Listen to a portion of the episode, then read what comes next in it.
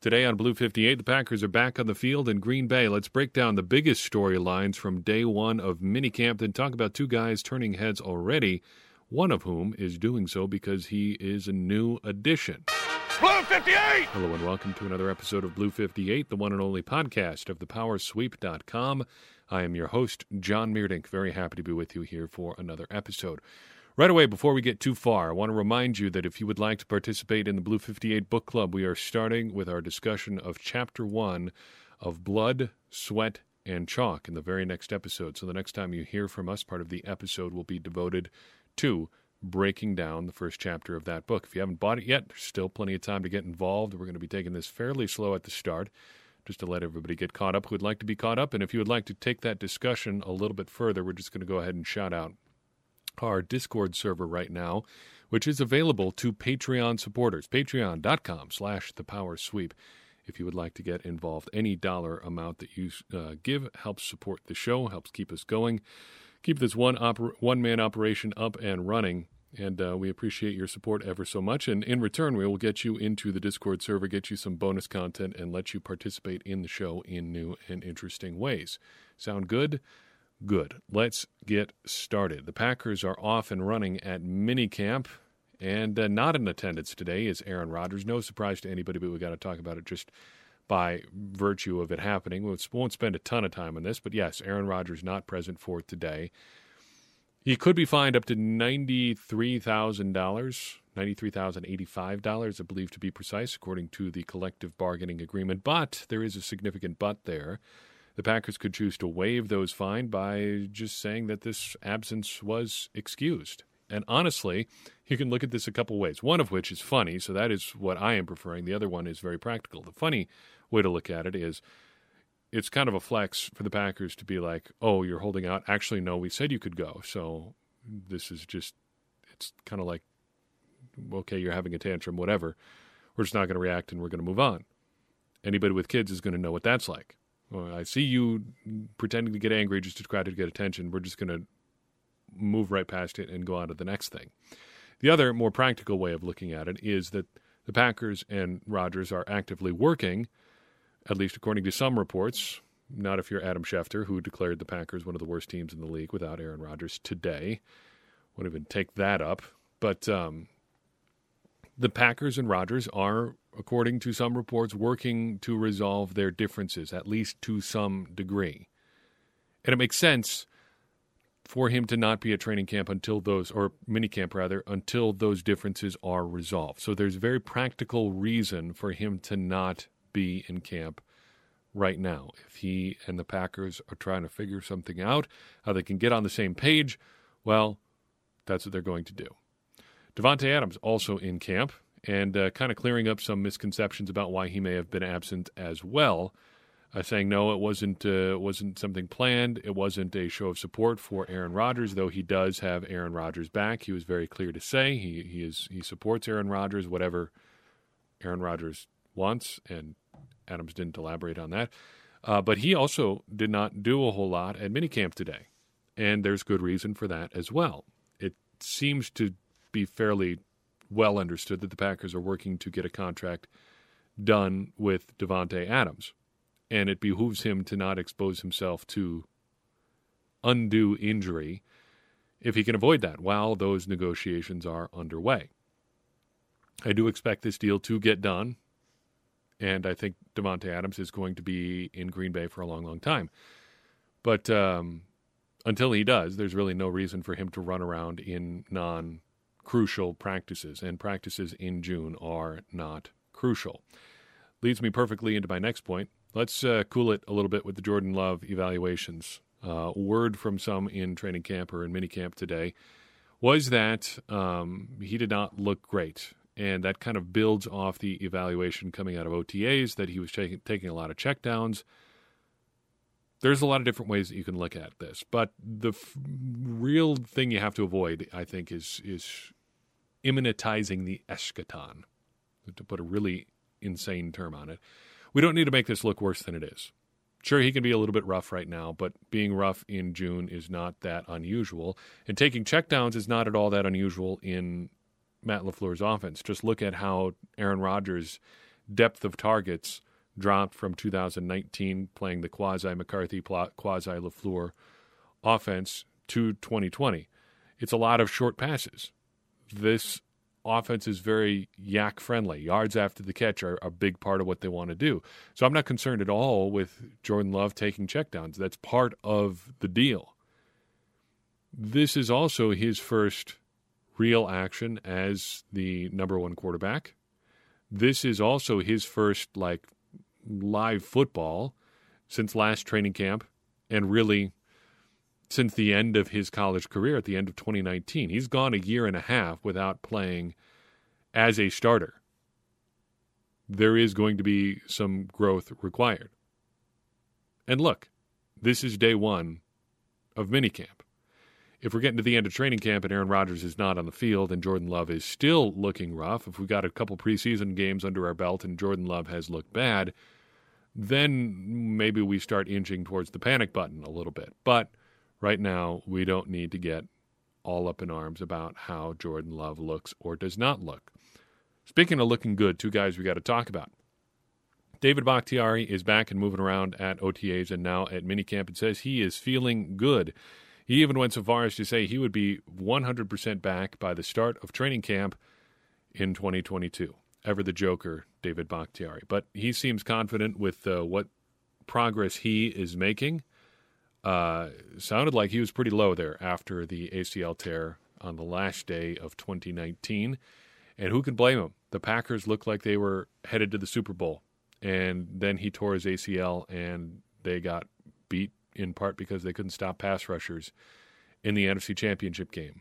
That would sting for a while. He said he stopped feeling sorry for himself on January second.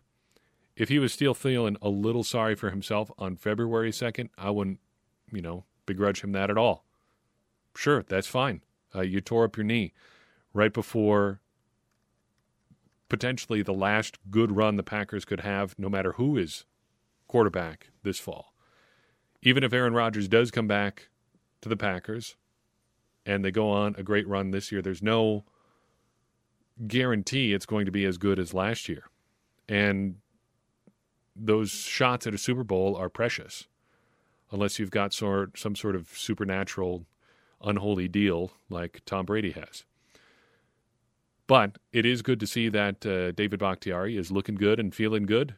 And uh, I think that at least puts him on pace to to easily clear that predicted um, start on the PUP list that we've sort of laid out there. And that would do wonders for the rest of the Packers' offensive line. More on that, I guess, in a second, as we're going to talk about an offensive line prospect here.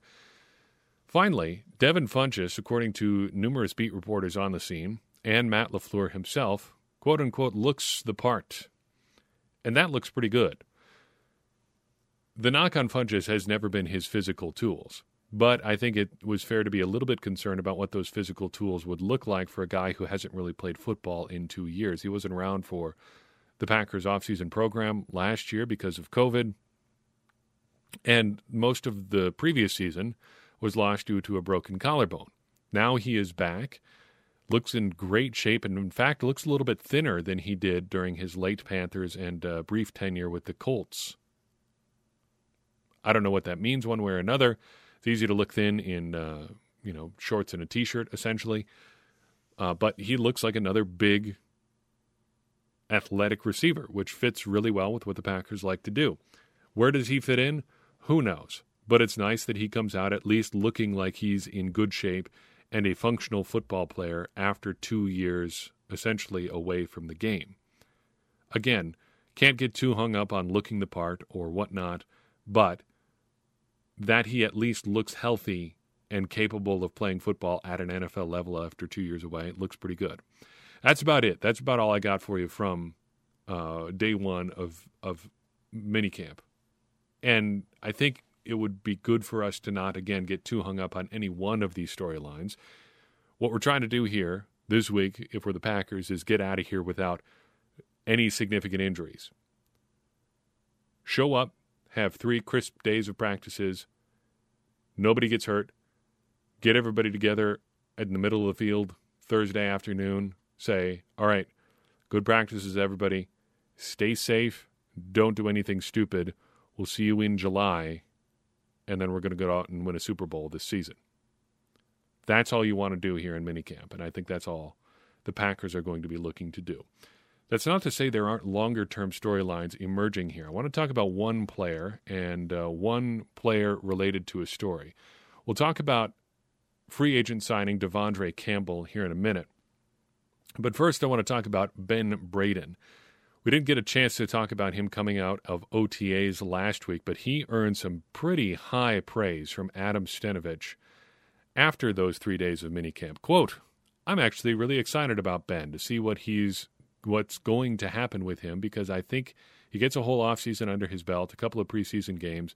I think he's really he's going to really compete for a starting job at guard or tackle, end quote.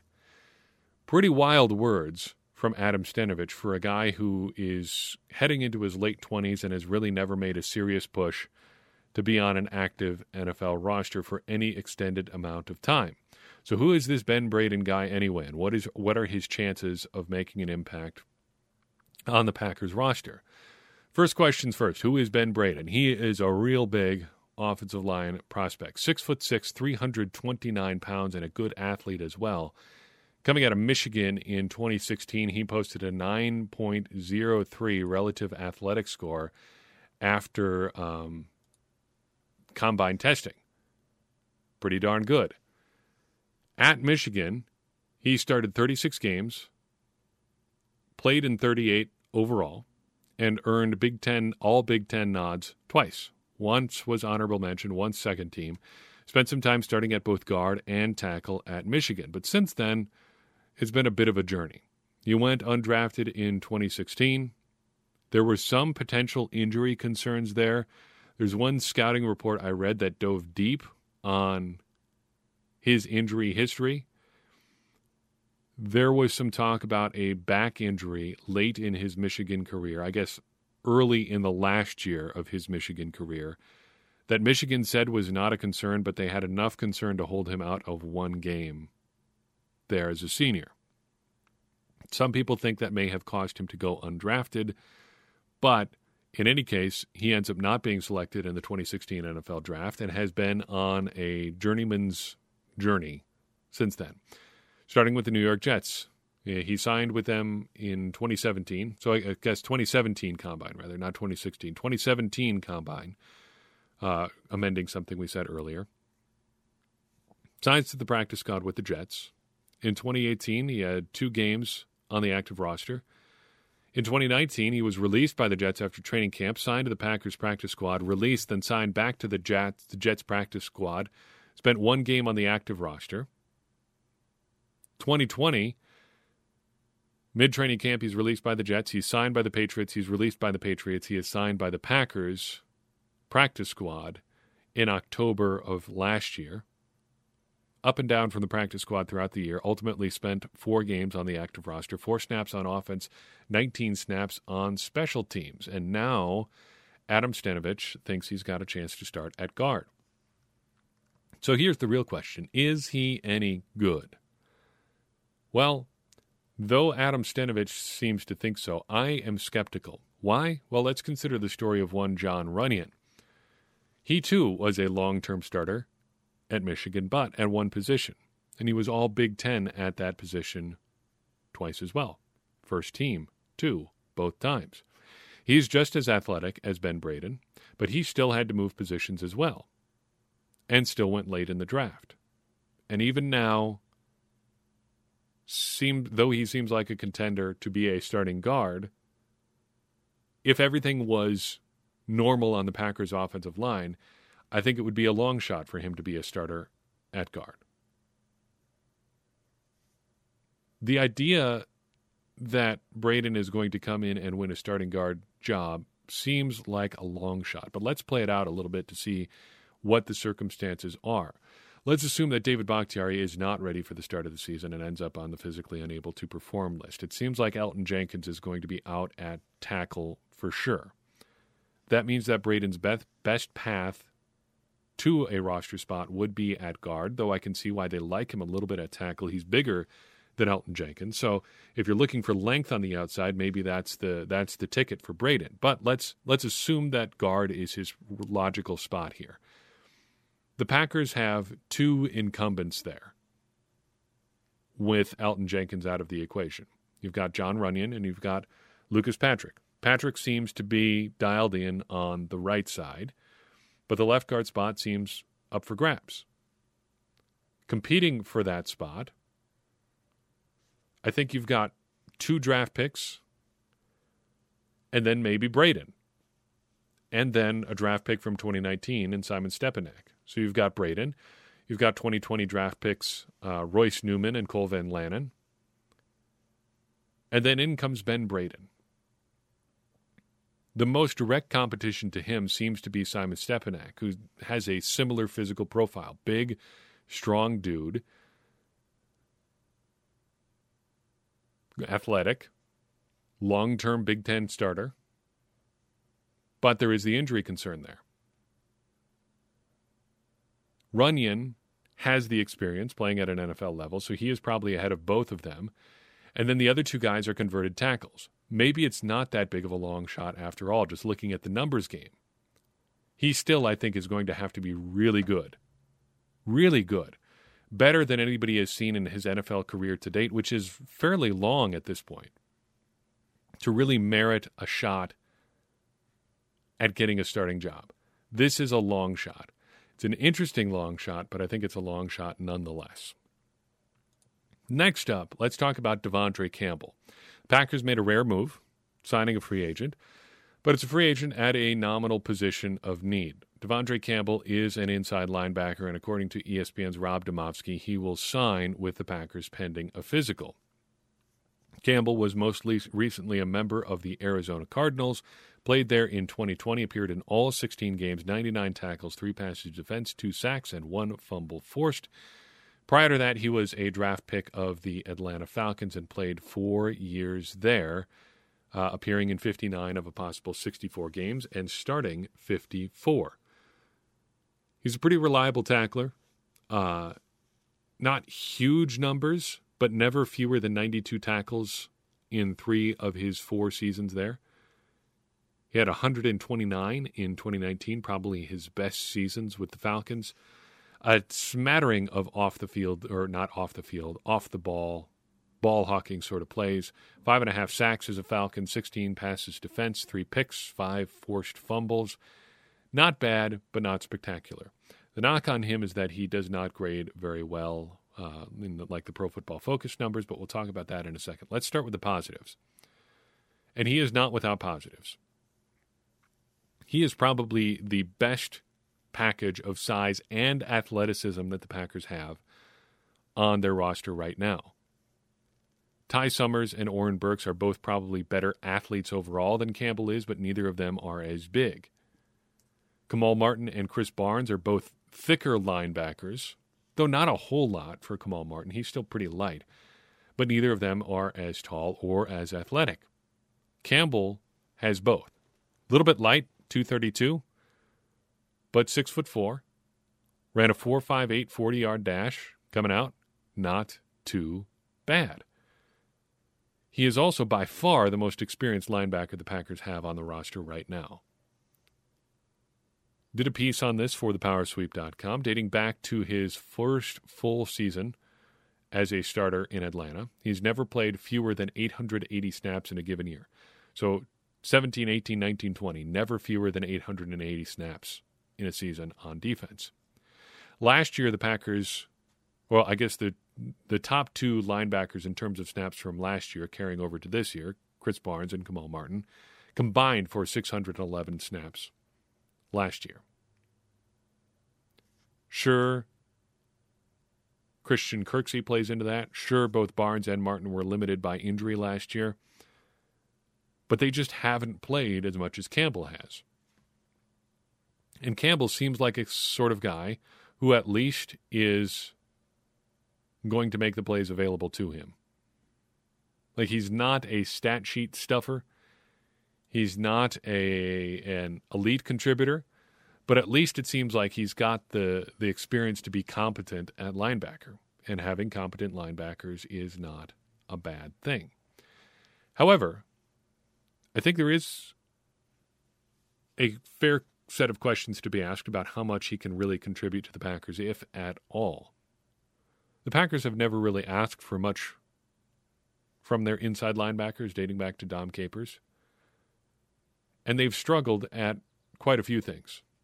Making those splash plays, sacks, interceptions, plays in the ball. Being elite run defenders. Being good in coverage. Campbell really doesn't do any of those things. He doesn't grade out as a, a plus run defender. He doesn't make a ton of plays on the ball. He's not great in coverage. What's the appeal there? He doesn't fix any of the problems that they have. The book on Campbell coming out of college was that he was a reliable tackler who was not great in coverage, and he will miss some reads as a a run defender. And that's basically what he's been in the N F L. That doesn't seem like a huge upgrade for the Packers. On top of that, he doesn't do a lot of special teams work. So unless he is like your base linebacker, your number one linebacker, it doesn't seem like there's a clear path to the roster for him. Tugging on that thread a little bit further, a listener in our Discord server asked, and truncating the question here a little bit, but if Campbell stays, who goes? And I think that's a fair question, because let's play that out a little bit. You've got Krys Barnes. You've got Kamal Martin. You've got Ty Summers. You've got Isaiah McDuffie. You've got Oren Burks. And now you've got Devondre Campbell. Six linebackers, probably competing for four spots. So let's say Campbell knocks out Oren Burks for sure. Well, he doesn't play special teams, so Ty Summers is probably safe. And Isaiah McDuffie was also a is probably going to be a special teamer, but probably isn't going to contribute a whole lot on defense right away. But he is a draft pick from this year, albeit a seventh rounder. So that leaves Martin and Barnes. Well, those are the, your top two guys, so it's probably not going to be them. Is Campbell going to bump off a special teams playing draft pick just to be another just okay linebacker who doesn't play special teams? I don't know about that. It's a chance. That's probably the, the path to the roster that makes sense for him. But he is probably going to take away one of the Packers' core special teamers if he does make the roster. That's not to say we need to get all worked up about this. Uh, I mean, getting a plus guy on defense, if he can be that, in exchange for a special teamer is a good trade. The Packers also need linebacker talent, and even if he is limited, getting a guy who has started more than fifty games in the N F L in June and adding him to the mix at a position where you have needs, I think that's a that's that's a good move. Just, I guess, create your expectations accordingly. He's probably not going to fix their inside linebacker group, but he does seem like the kind of guy who is worth rolling the dice on. So I've got for you on this episode of Blue fifty-eight. I appreciate you listening in. I appreciate everybody who takes the time to share these episodes with people you think would enjoy them. That is the number one way we grow this show, and it's the number one thing you can do to help support us, because if you do that, that's going to get more people involved in this conversation we're having around the Packers and help everybody, me included, become smarter Packers fans. And that's great because, as I always say, smarter Packers fans are better Packers fans, and better Packers fans are what we all want to be. I'm your host, John Mierdink. We will see you next time on Blue fifty-eight.